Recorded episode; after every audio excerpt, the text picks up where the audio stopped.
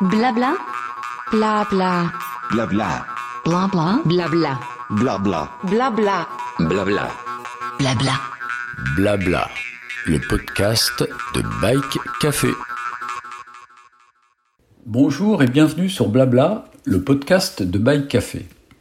Comme nous le ferions si nous étions assis dans la salle d'un bistrot, autour d'un verre ou d'un café, nous vous invitons à l'écoute d'échanges avec nos différents invités pour parler vélo. Je vous rappelle que vous pouvez retrouver tous nos épisodes sur les différentes plateformes de diffusion, SoundCloud, Apple, Ocha, Spotify, ainsi que sur la page d'accueil de notre site www.bike-caf.fr. Dans ce chapitre 78, je reçois Nathalie Bayon, une cycliste bien connue désormais dans le monde de l'ultra. Nathalie ne manque pas d'audace. Elle vient de le prouver en s'attaquant au record de la traversée de l'Europe à vélo entre Tarifa en Espagne jusqu'au Cap Nord en Norvège. Elle a inscrit le premier temps record féminin sur cette distance, mais les circonstances météo et un passage en Russie difficile ne lui ont pas permis de battre le record du monde actuel de 7 jours, 20 heures et 59 minutes, détenu par l'anglais Ian Walker. Le cyclisme féminin est en plein essor et Nathalie Bayon fait partie de ces femmes qui, rivalisent sans complexe avec les hommes sur de longues distances à vélo. C'est une spécialiste du bikepacking, reconnue et récompensée à de nombreuses reprises sur des épreuves de cyclisme longue distance. De 2014 à 2021, elle occupait un poste de confortable d'ingénieur en développement d'applications mobiles. Suite à un premier voyage en vélo en Nouvelle-Zélande, elle décide de se consacrer exclusivement à sa passion pour le cyclisme. Son défi avec cette traversée de l'Europe l'a poussé dans ses limites physiques et mentales.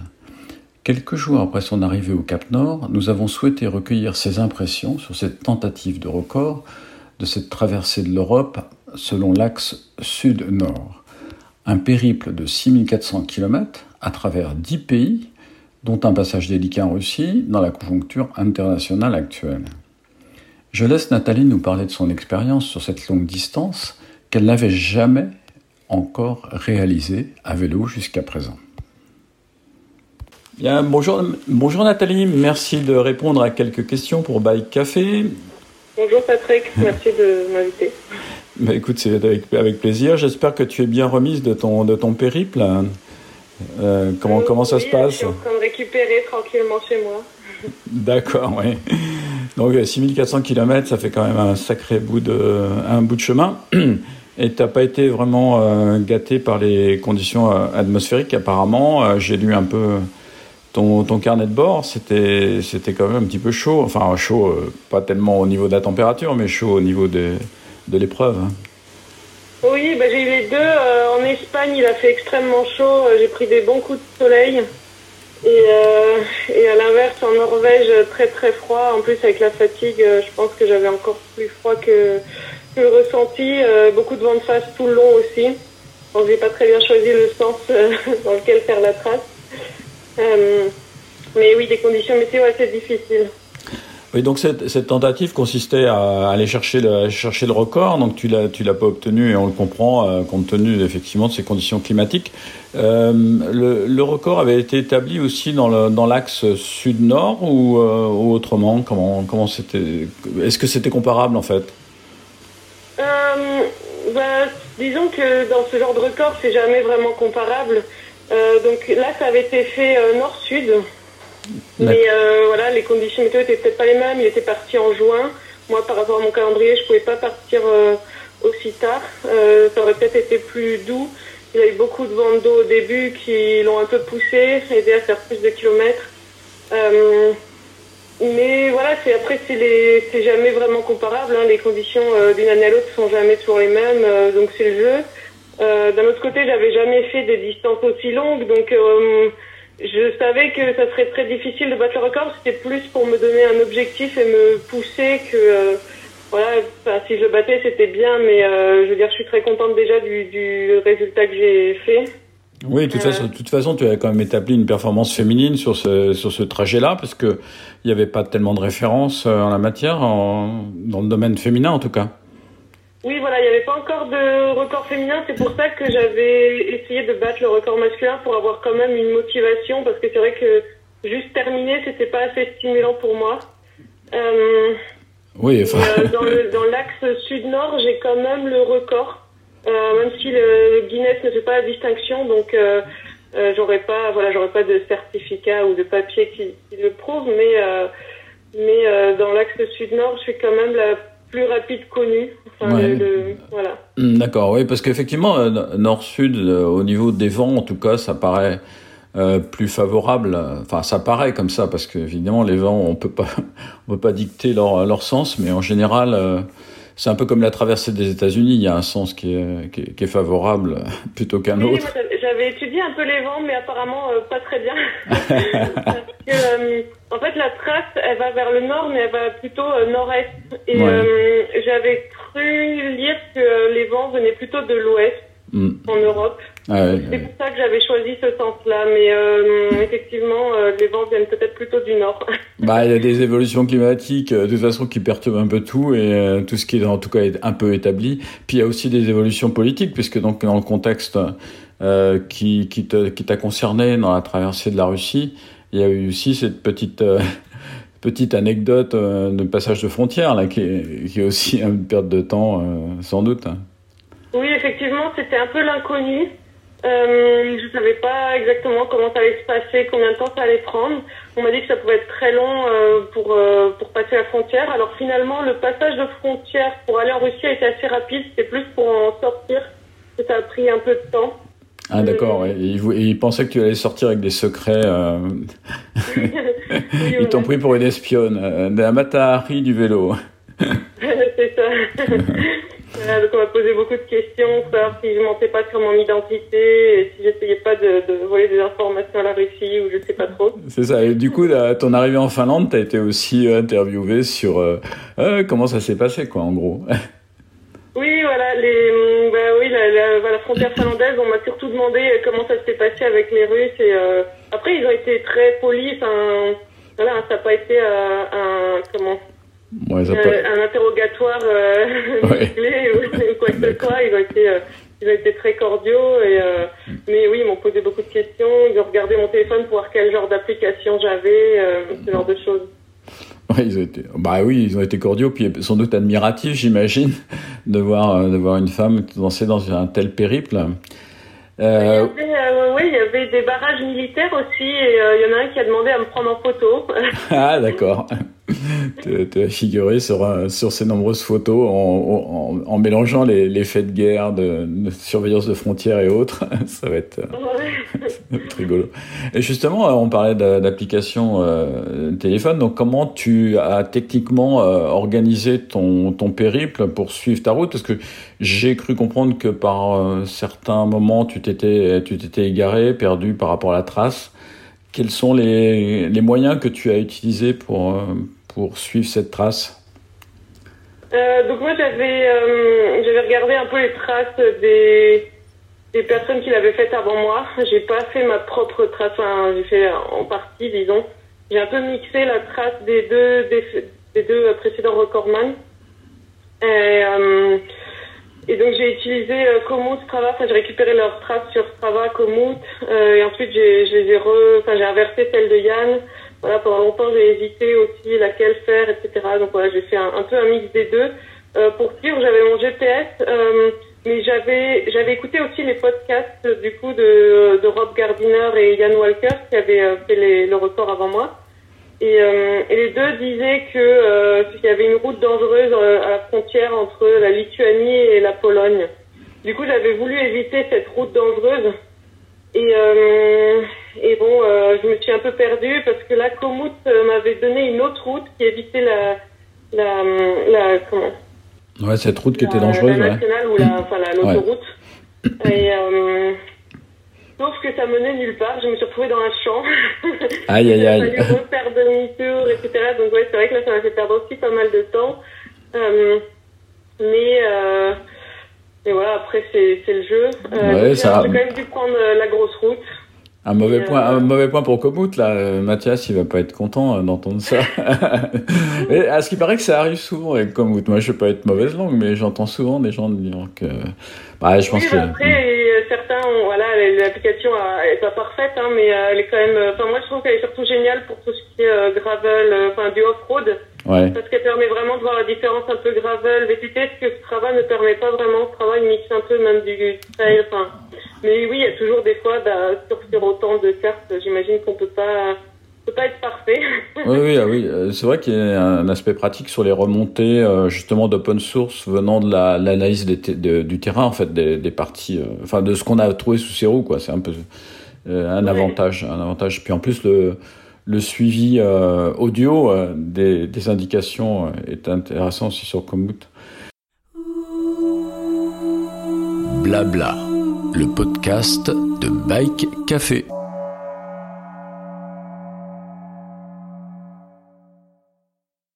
Euh, au niveau équipement, donc euh, parlons maintenant un petit peu de tout ça parce que euh, tu me paraissais bien équipé. euh, en tout cas, tu avais un, un bikepacking assez complet puisqu'il fallait, comme tu le disais tout à l'heure, à la fois lutter contre la chaleur au départ en Espagne, mais aussi affronter le froid quand tu arrivais là-haut vers le Cap Nord. Donc euh, c'était euh, que des équipements. euh, t'avais des, tu, enfin tu es aidé par certaines marques, je crois, euh, par Asos notamment, qui t'a qui t'a équipé au point de vue du textile et de, tout ce qui est protection. Oui, c'est ça. Oui, pour pour les- la partie vêtements, j'avais Atos. Donc j'avais à la fois la tenue d'été pour le début, et puis j'avais pris la veste Ultras pour l'hiver, enfin une et un, comment une tenue ouais plus chaude et euh, tout ce qui est aussi équipement euh, pour la pluie, parce que je savais que finalement j'en ai pas eu beaucoup en France, mais au début ils annonçaient pas mal d'orages. Euh, mais j'en ai eu quelques-uns quand même sur ma trace. D'accord. Et euh, voilà, après pour la bagagerie, j'avais Batsoul qui m'avait fait un, tout un set, tout un kit ultra léger que j'ai pu tester en, en avant-première. donc j'ai- j'en étais très très contente. Ah oui, c'est mon ami Vincent qui t'a cousu tes, tes sacoches. Oui, D'accord. On se connaît bien avec Vincent. euh, Je suis Ah oui, connu au début de son activité euh, il y a très longtemps, très très longtemps. D'accord. Et des vieux de la Là, vie. il m'accompagne depuis depuis deux ans là et là il m'a fait un set euh, ultra léger. euh, spécialement pour le record que j'ai reçu. euh, oui, bon, il y a eu un petit problème euh, en, en approvisionnement, donc j'ai reçu vraiment deux jours avant de partir, la ouais. de partir, même il me l'a livré, il m'a livré en main propre pour que je l'ai temps. D'accord. Oui, toi, tu es, tu es basé où? Tu es basé dans la, dans, dans le, dans la région d'Annecy, non euh, Dans ce coin-là? Non, du côté de Grenoble? Je suis pas loin de Grenoble. À Grenoble, d'accord. Ok, d'accord. Ok. Et donc, euh, donc maintenant euh, que tu as récupéré, euh, qu'est-ce qu'est-ce qui, qu'est-ce qui t'attend derrière? Quels sont les nouveaux projets? Euh, là, pour le moment, cette année, j'ai pas mal de courses. Le prochain gros projet pour moi, ça va être la Silk Road Mountain Race. Ça va être mon, ma première course euh, VTT. D'accord. euh, qui va être aussi un gros morceau. Donc euh, là, ce qui est intéressant, c'est que j'ai un peu appris mieux sur mon sommeil sur le long. Euh, parce que 1800 en route, je fais quasiment sans dormir, mais en VTT, ça va prendre plus de temps. Donc c'est comme euh, comme ce record-là, il va falloir gérer le sommeil, etc. D'accord. Donc c'est dans le, dans le Kyrgyzstan, c'est ça? C'est la Silk Road. C'est ça, Ça, D'accord. Ouais, donc un pays. euh, effectivement, j'avais suivi euh, Pierre Arnaud Le Maignan, qui l'avait fait une année, euh, Oui. qui m'avait fait un récit. euh, euh, Méfie-toi des marais, ne, surtout ne roule pas de nuit dans des zones euh, humides comme ça, parce que on s'y perd et on s'y enfonce. Apparemment, c'est ce qui lui était arrivé. Ah, Donc euh, il y a des- il y, a des zones. Enfin, je sais pas si tu as besoin de conseils, tu pourras le contacter, Pierre Arnaud, qui a, qui a fait la- qui a fait cette course. D'accord. Euh, bah écoute, oui, c'est un beau projet. Donc là, tu vas effectivement, aujourd'hui, on voit que les, les, les, les cyclistes qui font l'ultra reviennent un peu sur des solutions VTT, euh, abandonnent un peu les gravels parce que finalement, euh, le gravel a quand même ses limites. donc je pense que donc tu, tu rouleras sur un livre, donc toujours sur cette épreuve? Je non, je roule sur Alpha pour cette épreuve. En VTT, là, je suis euh, sponsorisée par Alpha. D'accord. ok. Ouais, avec un vélo euh, titane euh, voilà, qui a un peu été fait aussi euh, pour l'événement. et et oui, celui qui, celui qui fait les, les vélos sera aussi présent avec à peu près le même setup. D'accord, ok. Et puis après Silk Road, alors tu, tu as déjà une, une, autre, une autre épreuve derrière? Euh, j'ai voilà. Après, j'ai quelques épreuves que je fais un peu euh, pour le fun parce que soit je suis invitée, soit c'est des entraînements. Euh, mais euh, voilà, le prochain, le prochain gros gros morceau, ça sera sans doute plutôt l'année prochaine. Je réfléchis à peut-être un autre euh, pourquoi pas sur le continent africain. Je sais qu'il y a une fille, Tegan Phillips, qui prévoit de le faire cette année, donc ça pourrait être intéressant. En plus, là, j'aurai vraiment aussi un, un temps à battre. D'accord. Voilà. Bah, comme, euh, oui, j'ai bah, j'ai vu, il y a récemment, j'ai interviewé les gens du, du team Amani, tu sais, euh, donc il y a des belles épreuves aussi en Afrique, euh, Kenya, en Tanzanie, là, qui sont assez euh, impressionnantes et spectaculaires. Donc c'est, à part qu'il faut pas rouler la nuit à cause des fauves, mais sinon, euh, c'est euh, Ouais. c'est- apparemment des, des endroits assez, assez sympas à rouler. Donc, euh, par rapport à ton, à ton ancien métier, donc qui a quitté, t'étais, euh, tu, tu faisais du développement informatique, je crois, c'est ça hein? C'était ton, ça. ton métier à la base. Et, et maintenant, tu es totalement et 100% investi dans le, dans le vélo? Pour le moment, oui. Euh, alors après, je vais sans doute revenir un petit peu sur l'informatique plus tard, mais euh, là, pendant, depuis euh, deux ans, je fais, je fais principalement du vélo. Je fais un peu de coaching. voilà, j'ai, aussi animé des stages. j'avais le stage féminin aux terrasses du lac dernièrement. On va en refaire un. que J'avais eu beaucoup de succès. Un peu du stage gravel. Voilà, un peu toutes toutes sortes de choses, mais oui, voilà, dans l'univers du vélo, oui. Euh, que penses-tu de, l'évolution du cyclisme féminin? Là, je suis en train de terminer un article euh, où je fais allusion à, ces, championnes comme, euh, comme euh, Will Cox, d'autres qui ont réalisé des choses ex- exceptionnelles. J'ai lu récemment le, bouquin du Tour du Monde de Juliana, qui a battu le record du monde Guinness des records en 152 jours. C'est Ah oui, impressionnant. euh, c'est impressionnant parce que euh, Lauriane, Lauriane Placé, que, que tu connais peut-être, qui sur les Biking Man fait des Euh, oui, merveilles. je l'ai pas rencontré, mais j'ai suivi un petit peu ce qu'elle avait fait. Ouais. Ouais, bah elle, dès que ça, dès que ça, dès que ça grimpe, euh, elle est devant les mecs, quoi. Et donc, euh, à tel point d'ailleurs que certains ont, euh, ont un déni total sur la capacité des femmes à être devant eux. Donc, il y a, une, il y a un refus d'acceptation de ce, ce fait, en fait, hein, qui est, qui est aujourd'hui euh, remarquable. Donc, quel est ton regard un peu sur l'évolution du cyclisme féminin? Si, si tant est que t'en es un, parce que, effectivement, toi, tu arrives récemment, finalement, sur, euh, sur de la longue distance. Euh, oui, ça fait euh, ça fait trois quatre ans là que j'en fais, quatre ans peut-être. Euh, et euh, et bon, il y a eu deux années un peu ralenties avec le Covid, mais euh, euh, ben, je pense qu'il y en a de plus en plus et de plus en plus performantes. Après, il y en a, voilà, on reste quand même pas assez nombreuses évidemment, mais c'est en train d'évoluer. Il y a pas mal de courses qui essayent aussi de faire des quotas. Par exemple, j'étais à la Dead Ends and Dolce dernièrement où euh, ils ont un quota euh, de 50% euh, euh, d'inscription ouverte aux femmes. Euh, donc euh, c'est en train d'évoluer, mais euh, je pense aussi qu'il y a peut-être un manque de confiance chez les femmes. On voit que souvent les femmes qui viennent sont déjà très performantes. Euh, donc peut-être qu'il voilà, qu'il y a- encore euh, comment pas Bah. assez de. Enfin, je pense que par exemple le stage féminin qu'on a fait, même si c'est pas sur de la longue distance, c'est juste du cyclisme, ça peut aider les femmes à prendre confiance en elles et euh, et à, tenter un peu plus. euh, Enfin, même moi, quand j'ai commencé, euh, je me rappelle, j'étais, je roulais avec avec des gars qui roulaient assez fort, donc j'avais l'impression que mon niveau était pas non plus dingue. Et et puis un jour, il y a une autre fille qui est arrivée dans dans ce groupe et qui m'a dit ah, tu devrais faire des cyclos sportives et tout. Et moi, je connaissais pas, je me disais bah non, j'ai pas le niveau.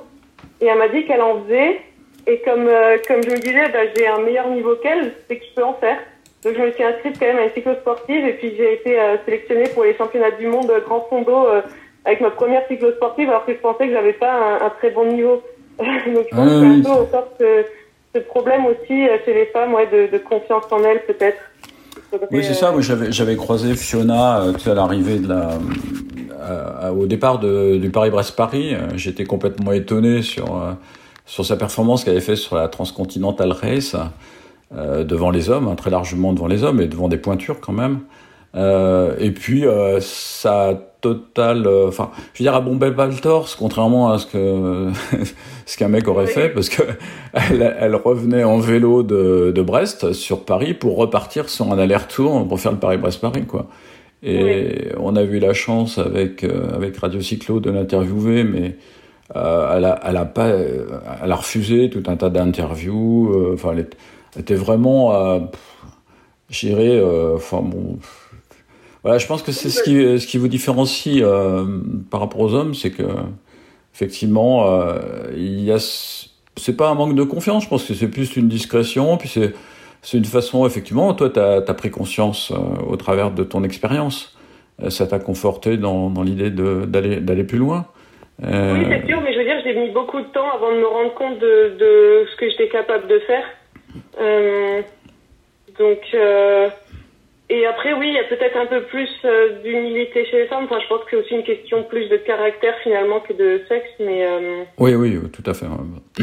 ouais, parce que l'histoire de, des hommes qui viennent de Mars et des filles de Vénus, ça, j'y crois moyennement. L'influence astrale ou la différence de caractère entre les hommes et les femmes. C'est après, c'est c'est en fait quelque chose qui est installé traditionnellement depuis longtemps et qui nous et qui s'impose à nous comme quelque chose de, de vieux, d'ancien et qu'on subit plutôt qu'autre chose. Bah écoute, euh, ça m'a fait plaisir de, de t'avoir parce que bah ton ton record qui n'en est pas un, mais en tout cas c'est très frais, c'est très euh, c'est très intéressant. Euh, tu l'as fait aussi avec une structure assez légère parce que finalement autour de toi, il n'y avait pas une, euh, à part les gens qui ont tourné euh, pour faire ce film euh, qu'on avait eu en contact. finalement, t'étais étais seul, quoi, face à face à ta route. Hein. Oui, après j'ai eu énormément de monde qui, en tout cas en France et en Suisse, c'était génial. Il y a énormément de monde qui m'a qui m'a un petit peu, enfin, soit accompagné sur quelques kilomètres ou invité à dormir, à manger. Et c'était un petit peu aussi ce que je voulais ou, même à l'arrivée, j'étais surprise qu'il y ait euh, quelques personnes qui me connaissent et qui m'aient accueilli, alors que je me suis dit, bon, en Norvège, je vais me retrouver euh, à l'arrivée toute seule. et, et, euh, euh, donc ça, c'était vraiment génial et c'était aussi ce que je voulais parce que voilà, le record, il, se fait, il n'y a pas de distinction avec ou sans assistance. Moi, l'idée, c'est quand même à la base de le faire sans assistance, mais pas non plus dans les règles strictes, vu qu'il n'y a pas de, vu qu'il n'y a pas justement ces règles strictes qu'on peut le faire avec toute une assistance. Et donc euh, l'idée c'était vraiment que les gens puissent euh, bah, venir euh, rouler un petit peu avec moi. Enfin il n'y a pas le droit au drafting en revanche, mais mais voilà l'idée c'était quand même de pouvoir rencontrer un peu les gens et et pourquoi pas s'ils me proposaient à manger etc bah, de partager un moment avec eux. J'avais aussi envie que que ça soit une aventure un petit peu humaine. Ouais, c'est sympa, puis ça, ça casse aussi un peu la solitude, parce que je pense que tu as dû avoir de grands moments de solitude, euh, oui, c'est une grande partie qui se fait seule. Après, moi, j'ai pas trop de problèmes euh, de... Je, je, je vis pas trop mal seule. Alors, bien sûr, euh, au bout d'un moment, j'ai envie de voir du monde, hein, comme, ouais. comme, euh, voilà, comme tout le monde, mais, mais j'ai pas forcément de problème à être seule avec moi-même. et puis, finalement, d'avoir les vidéastes, même si je les voyais très peu dans la journée, je voyais peut-être trois, quatre fois, ça faisait quand même un petit, un petit, ouais, enfin, une, une espèce de connexion. Ouais, euh, une resocialisation. tu te retrouvé un peu des, des gens pour, pour dire quelques mots, quand même, c'est important. Ouais. Même si. Euh, finalement, ils m'ont aussi un petit peu euh, assisté de temps en temps. Euh, euh, par exemple, on peut voir que j'ai pas toujours la sacoche avant. Donc, parfois, ils portaient mon couchage si je savais que j'en avais pas besoin pendant plusieurs jours. donc, finalement, j'ai quand même bénéficié un petit peu d'assistance aussi avec eux. D'accord. Euh, là-bas, je voulais vraiment le faire sans assistance, et puis finalement, bon, euh, ça s'est fait. Euh, voilà, donc. Euh... T'as, une idée quand sortira le, le, film? Non, ils sont en train de le monter, j'imagine. Euh, oui, on fait encore euh, des tournages là dans les deux prochains jours. Ils veulent faire des scènes plus un, un, retour, un retour d'expérience dans un studio. D'accord. Donc ça, on va tourner ça dans les deux prochains jours, et puis ensuite, je crois qu'ils vont faire une première version en juillet parce qu'il y a le festival Tous en qui est intéressé, qui demande déjà euh, une première version. D'accord. Euh, donc je pense que d'ici la fin de l'année, ça devrait être euh, prêt. Mais bon, je peux pas vraiment parler pour, pour les vidéastes. d'accord, d'accord. Bah, écoute, donc c'est un beau projet tout ça. Bah écoute, merci Nathalie, je vais pas te garder plus longtemps. Euh, je pense que j'ai posé à peu près toutes les questions que je voulais. Et puis, bah, on, reste en contact pour parler de futurs projets. Et puis, euh, je te souhaite une, une bonne route pour les, pour les prochains objectifs. Avec plaisir, merci beaucoup. Merci à toi, Nathalie. Blabla, le podcast de Bike Café.